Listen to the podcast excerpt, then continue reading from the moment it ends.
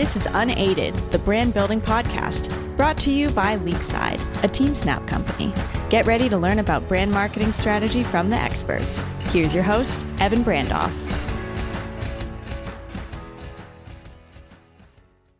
Hello and welcome to the Win Grin podcast. I'm your host, Evan Brandoff. Today we welcome Ken Murray onto the show. Ken is currently the Chief Marketing Officer at Chief Outsiders, providing growing businesses with fractional CMOs. He has led marketing at a lot of amazing brands, including JG Wentworth, which we're going to dive into later on the show. Let's get into it. Ken, thank you so much for coming on today. Evan, I am thrilled to be here. Thanks so much for inviting me. Right before we started recording, we were talking about planning. And this is the time of year that it seems like a lot of marketing departments are in planning mode, getting ready for the next year. And right now it's November 11th. This this podcast is going to go live a little bit later, probably early in the new year. I'm curious just generally, what are the keys to being good at annual planning for a marketing department? you have to know where you want to go, right? And that's why marketing, like marketing is just an extension of the business. So whatever marketing does really has to be in sync with what the business wants to do, what the strategy of the business is to move forward. That's step number one. If you're not aligned there, then all you're doing is treading water. Anybody can send out campaigns. Anybody can write copy. Anybody can, whatever you define as marketing, all those moving pieces, but they're tactical unless you're aligned with the business, leadership, strategy. That's where it all starts, right? It starts and stops there, honestly. You mentioned that campaigns that you've been a part of in the past that didn't work are ones that didn't tie back to the core mission. Can you elaborate a little bit on this? How should a marketing team, a marketing department leverage the mission of the organization in their work? Again, the first thing is that there needs to be a recognized mission. I'm a big Simon Sinek fan who understand the power of why, why you exist. And what you do is really important. How you do it, that's kind of the secret sauce. You know, everybody has a, a cool way of doing stuff. But unless you know why you exist as an organization, then everything else is kind of immaterial.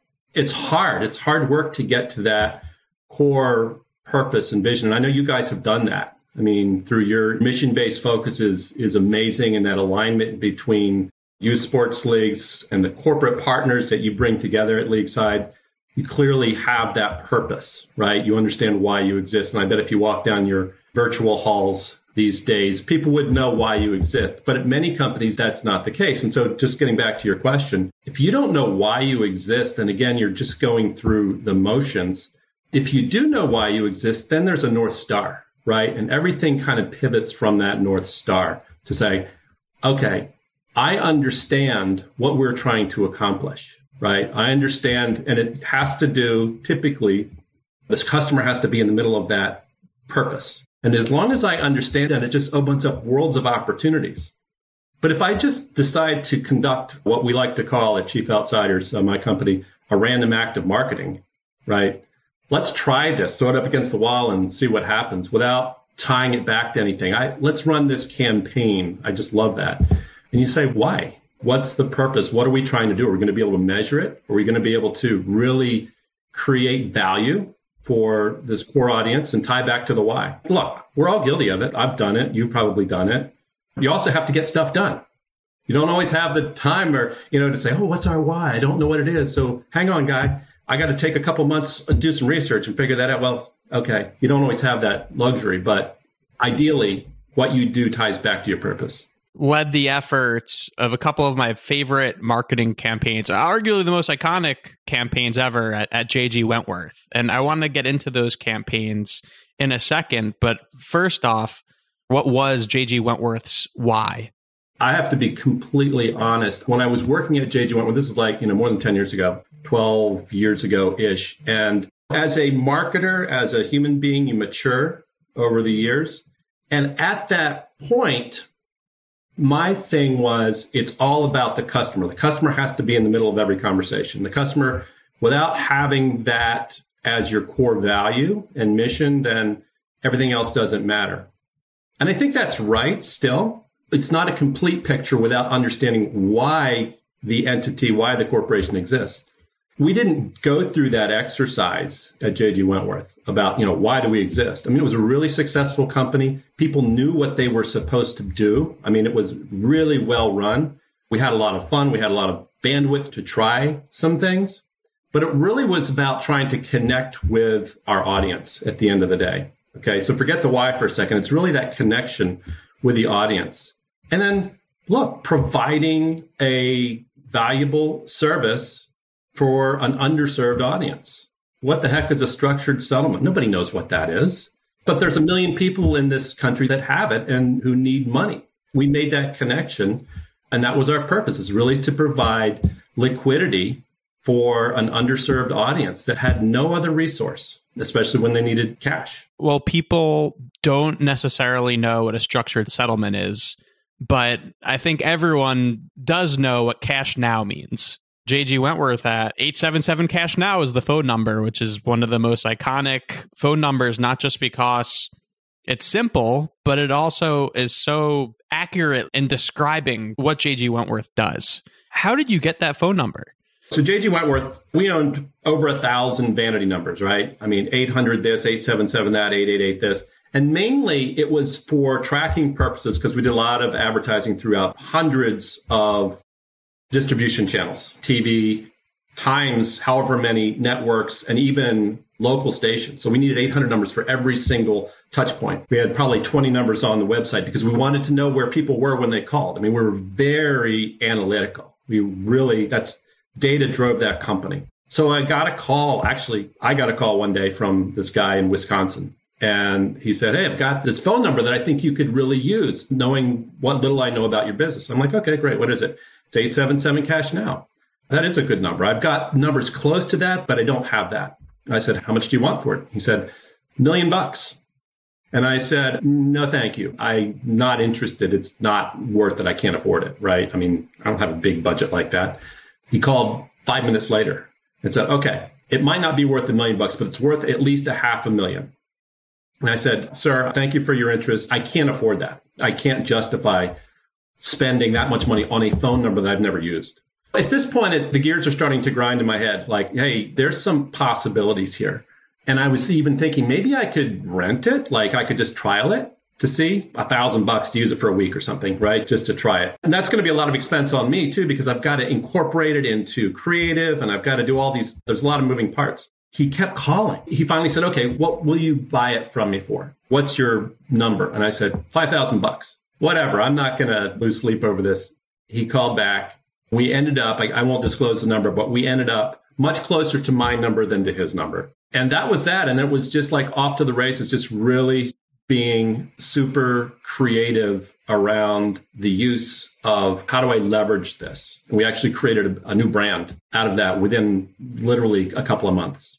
And it's probably hard at this point to remember the exact metrics, but from a high level, do you remember how much call volume increased after you or, and what was the phone number before it? Was it anything notable? We didn't have a specific vanity number for JG Wentworth. Like I said, we literally used hundreds of 800 numbers. I mean, we maintained them, and that was just part of the operations component of making sure we always have testing. We're, I mean, just constantly testing different strategies and different uses of that phone number. Over the course of about a year, it drove qualified leads up over 50%.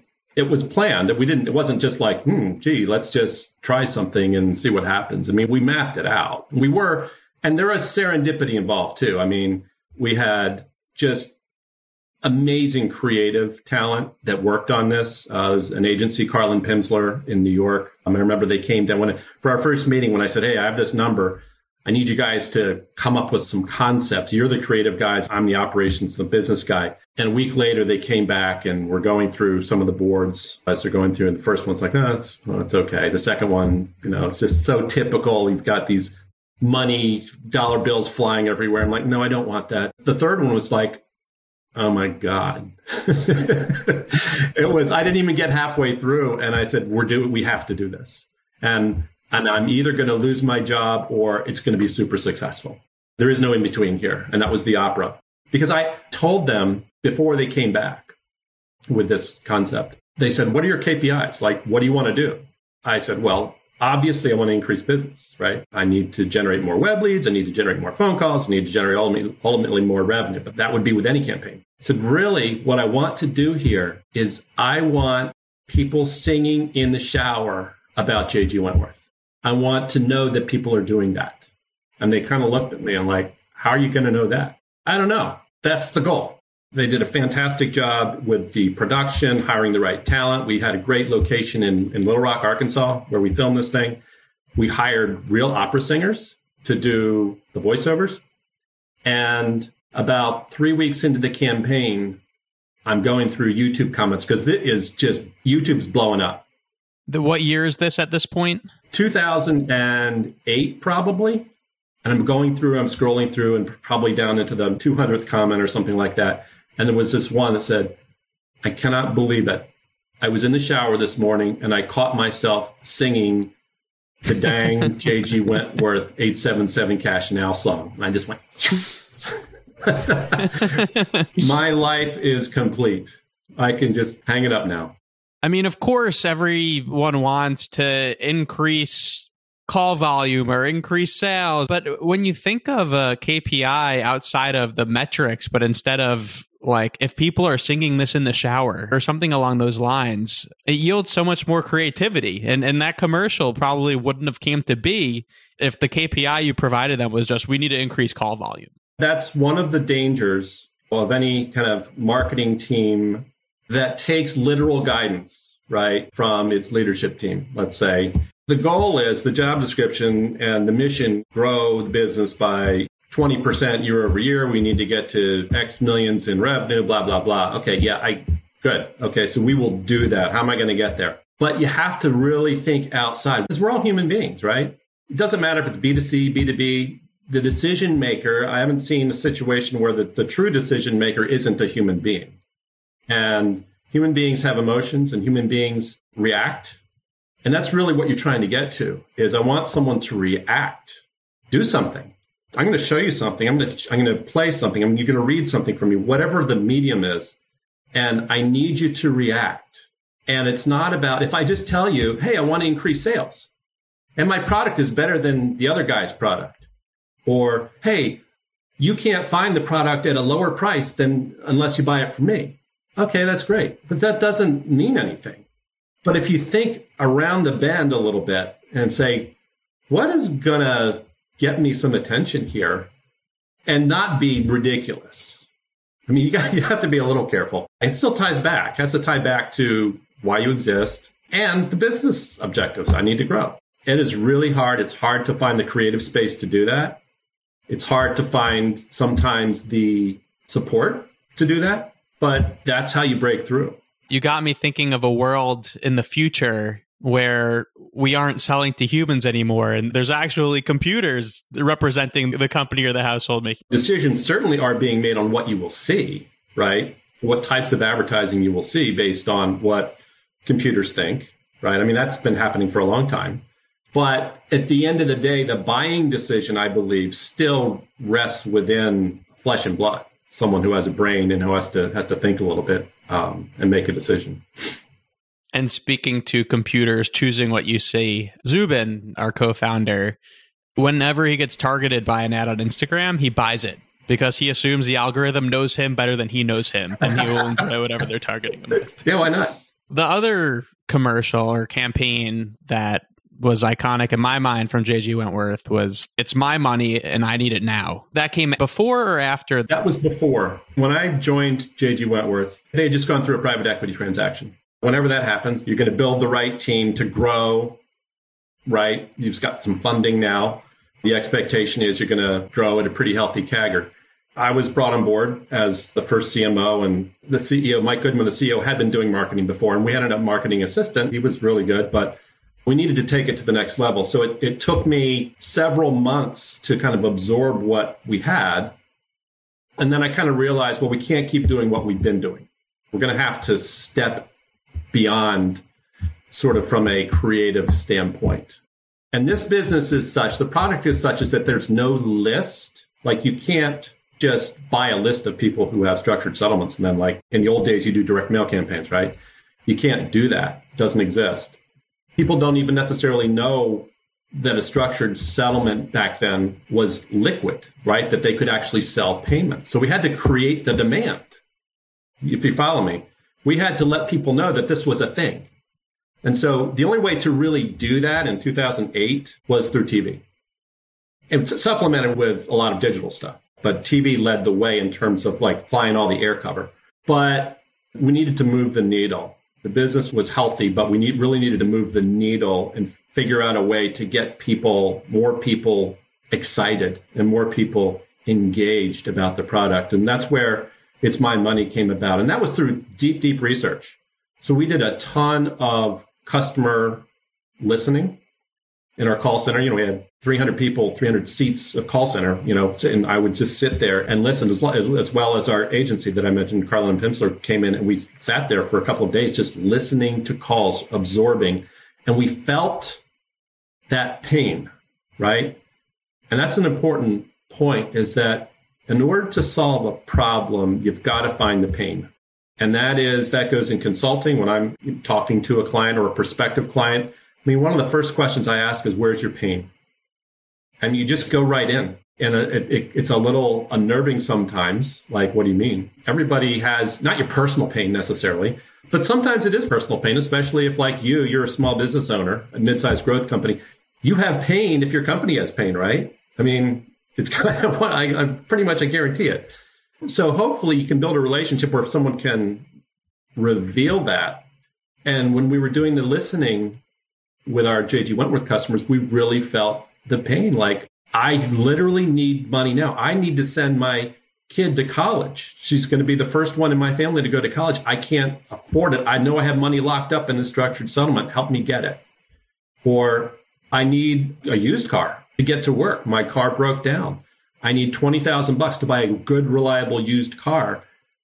But I need the money now or else I'm going to lose my job. Like there was true fear and pain with these customers. And so that's what led to the it's my money and I need it now. It really struck a nerve. And that was either you're all in or you're all out. And we got a lot of criticism for it. Like we're pushing anger. It would be actually probably really popular right now if it came out in 2020, 2021, because there is so much anger, right? I won't get into politics, but it was probably maybe a precursor to that, but it wasn't meant to inspire anger. It was meant really to shed light on a point, on a need for this target audience. And it worked. That spawned dozens of sort of homemade copycat videos on YouTube as well. They're hilarious. So, which campaign was more successful, the opera campaign or the "It's My Money and I Need It Now" campaign? But, well, opera was much more successful, but the It's My Money campaign showed that we can go outside of the box, right? Showed that number one, I had the full support of Mike and, you know, Gary to do this. And so I'm forever grateful for that. It really took courage, I think. Not necessarily my courage, our courage, right? Our combined leadership courage to say, we're going to do something completely different. And we're going to take some risks here, but it's calculated. It's not just, hey, let's try something. It really was calculated based on what our customers were telling us. And we really wanted to establish ourselves more in the mainstream, frankly. We wanted to get recognition. No one knew what JG Wentworth was. So we used that as a platform, both of those campaigns, frankly, as a platform to grow out of the notion of, oh, they're a late night TV advertiser, which we never were, by the way. 95% of our advertising happened between 10 a.m. and 4 p.m. That's when people watch cable TV. And that's when people are responsive to direct response. That's all math too. It's all about the math. You do it at late night, people you're going to get the wrong, wrong audience. It's, it's just bad. So, if you did spend the million dollars for the phone number, would it have been a positive ROI? Well, if you were listening to the person that sold JG Wentworth the number, I guess you could sleep at night knowing that what you were asking for wasn't crazy enough. And actually, I'm thankful to him. Like I said at the beginning, a lot of this was serendipitous. Had that not happened, would I have researched? Hmm, let's see if 877 Cash Now is available. And if it isn't, you can always find the owner and then, you know, negotiate. I might not have ever done that. Probably wouldn't have done it. I probably would have been too busy doing something else to even kind of think of that. But that happened. That's luck is a thing. You have to take advantage of those sort of, and you don't know if it's luck at the time. It's almost like if something pops into your life and it is at least moderately interesting, don't ignore it. It's so easy not to return a phone call. It's so easy not to return an email. I mean, there, people are annoying, but if something is moderately interesting, get back with them. And you're highlighting another really important point for marketing, which is the importance of being ego free in order to be a great marketer. And what I mean by that is just because you didn't think of that phone number beforehand, you were still open to it when they contacted you. You had the idea of singing in the shower. It wasn't necessarily your idea to have opera singers singing it, but being open and sharing ideas and listening more than you're, you're speaking is, is why these certain instances were as successful as they were we're all guilty of sometimes being prima donnas, but if you can just step back and give credit more than you take credit, especially as you sort of rise up into leadership roles, it's so critical.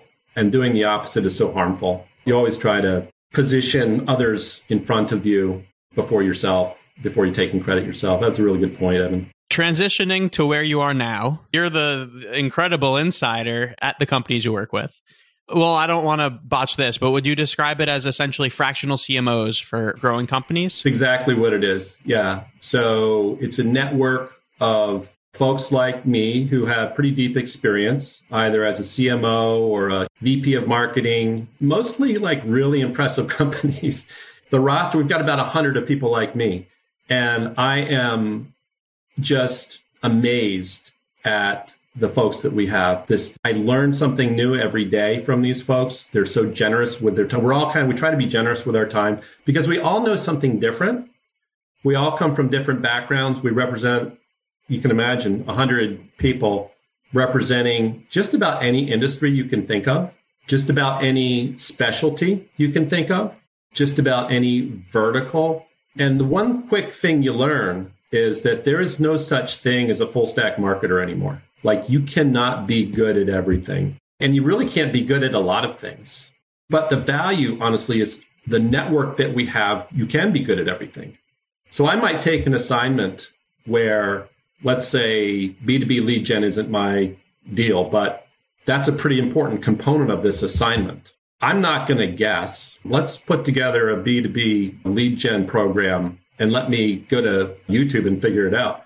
I have world class B2B marketers sitting next to me. Well, virtually. You know, we're, we are 100% virtual. There is no office, so we're all over the all over the country, and I can get that advice, or I can even hire them, sort of, to work for me, to work on the engagement, to partner with me. It's a really interesting dynamic, and the main thing is we're trying to help mid-market companies understand and get to their growth objectives and then some. And it's usually because marketing is sometimes an afterthought, right? I mean, especially, you know, you're a founder, you're an entrepreneur, you're busy building stuff. And do you have time really? Do you have the budget to hire a person? Not until you get to a certain scale. And then even then, you're probably not hiring someone who has deep experience, who can really, they can execute tactically, but they can't necessarily see the big picture. They don't understand what we call the growth gears, which is you got to have the insights. You have to have understand your customer, the company, the competitors to power the strategy, which then leads to execution. They build upon each other. They don't have to be serial necessarily. You can do some of that in parallel. You can't execute without a strategy. You can't have a strategy without insights. When you're $5 million company, a $10 million company, a lot of times you don't have that. I don't have insights. I don't know what you mean. I've got a bunch of data, but I don't know what to make of it. Help me connect those dots so that I can then build a strategy that is sustainable and then ultimately help me organize my thoughts around marketing. And that might include hiring a person or two to run marketing or or outsource it. I mean, you don't have to always have an inside person, but there needs to be a process and it needs to be measurable and sustainable. And without that, it doesn't work. There's a bit of a, a pattern. I know it's a long winded answer, but that's kind of how we go about it. So, what I'm hearing is how important it is to have an outside perspective when you're working inside the business. You have a lot of knowledge about the business, but you could sometimes lose that overall market landscape and, and, perspective. So having someone come in that that has that perspective, even though they might not know as much about the business, is a good complementary knowledge base. Many times, you know, in our fractional engagements, we are part of the leadership team. We sit at the executive table. We don't want to be bogged down by a bunch of meetings. That's where corporate America gets it really wrong. I've been there several Fortune 200 companies, and they're great experiences, love them to death. But the bureaucracy is suffocating. And so we don't want that, but we need to be at the table when we're talking about key strategy and areas, objectives that the leadership team has for growth. Yeah, we want to double our growth in three years. Okay, great. We have to figure out how to do that. We need to be there at the table when you're talking about that. And we do bring a different perspective. Honestly, the true value is it's not just Ken Murray's perspective. It's my perspective plus the perspective potentially of 99 others. We do peer reviews. Like I can bring a problem. I've got a client who has this issue. I'm having trouble figuring it out. I'll have a peer review and I'll have 30 people sit in on a workshop for an hour and we'll bang it out. I have the some plausible steps forward that I can bring to the client and say, okay, look, I sorted this problem out, I think, with the help of my tribe. We call it the tribe let's try A, B, or C. What do you think? I alone would never have been able to come up with that. It's all the notion of network and team. Something that I find interesting is that, you know, as you were saying before, the importance of tying a marketing campaign to the core mission. And when working in the business, it's sometimes lost exactly what the core mission is. But when you're hiring someone to come in and help you with marketing, and they say, all right, I need to know what the core mission is, it's a forcing function to get that core mission. Absolutely. And more often than not, one of the first things we need to do is to figure that out, is to figure out what is the why, because it isn't there. I mean, it's there. The CEO knows it. He or she is the visionary, but they haven't necessarily been able to articulate it. Again, I mean, a lot of businesses that, that grow aren't necessarily purposeful somebody started something and it worked and I did a little bit more of it and I hired some people and before I know it, I had got a loan from the bank and I grew and now I'm doing all kinds of stuff and I'm working 80 hours a week and I'm going crazy, but I don't know necessarily why. I just, I'm doing it and I'm successful. That's all good. But we organize those things because you can't market a bunch of activity. You've got to market a purpose. Ken, this has been extremely insightful and interesting. The last part of the podcast episode is the lightning round, where I ask you four different questions and you've got two minutes to answer them. So, so answer whatever comes to mind first. First question What is your favorite youth sports memory? I have been a parent of youth sports. I have coached youth sports. I've been a board member of youth sports organizations, and I have participated in youth sports. I'm going to go with the coaching. I love coaching. I coached CYM basketball team for about 10 years in Wilmington, Delaware.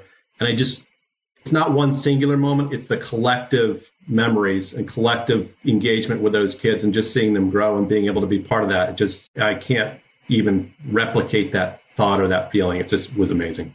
Second question. When you were growing up, what did you want to be when you got older? I wanted to be a baseball player. I loved baseball. I was pretty good at it. And I remember having a heart to heart with my dad, who was not an athlete, could care less about sports. And we had this, so what are you going to do when you grow up? We had that conversation. I said, I'm going to be a baseball player. He just looked at me and said, No, you're not.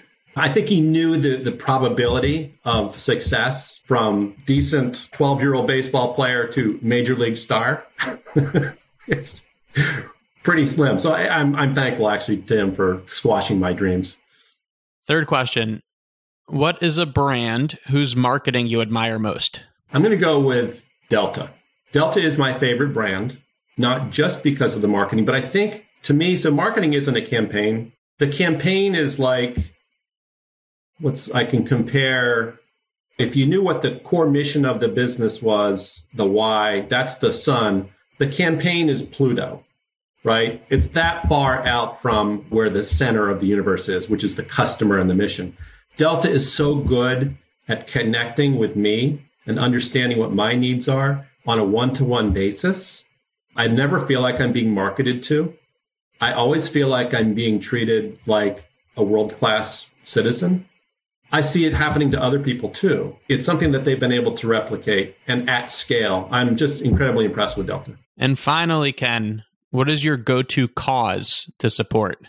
Right now, I am uh, on the board of it's a nonprofit that drives community activities and small business growth in the city of Neenah, Wisconsin. I live in Neenah. It's a little, it's a city on the shores of Lake Winnebago in, in northeast Wisconsin.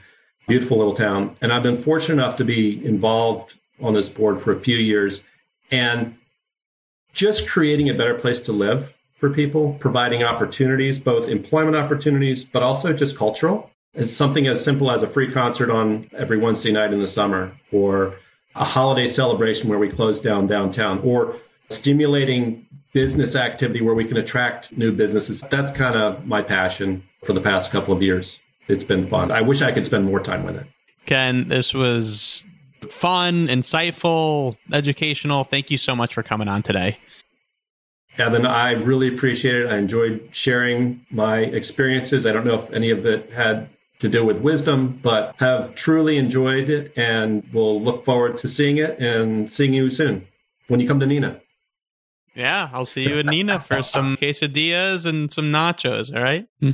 Thank you, Ken. Thank you for listening to our episode of Ken Murray. As a recap, we discussed the backstory to some of the most iconic marketing campaigns at J.G. Wentworth, the power of understanding your company's why, and the importance of a fresh outsider's perspective when building your marketing strategy. Thank you so much for tuning in. I'm Evan Brandoff. See you next time. Play on, everyone.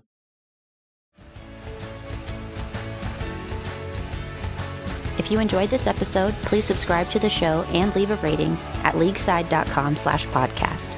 For more educational and inspiring content, you can follow Leagueside on LinkedIn and Instagram at leagueside underscore. See you next time.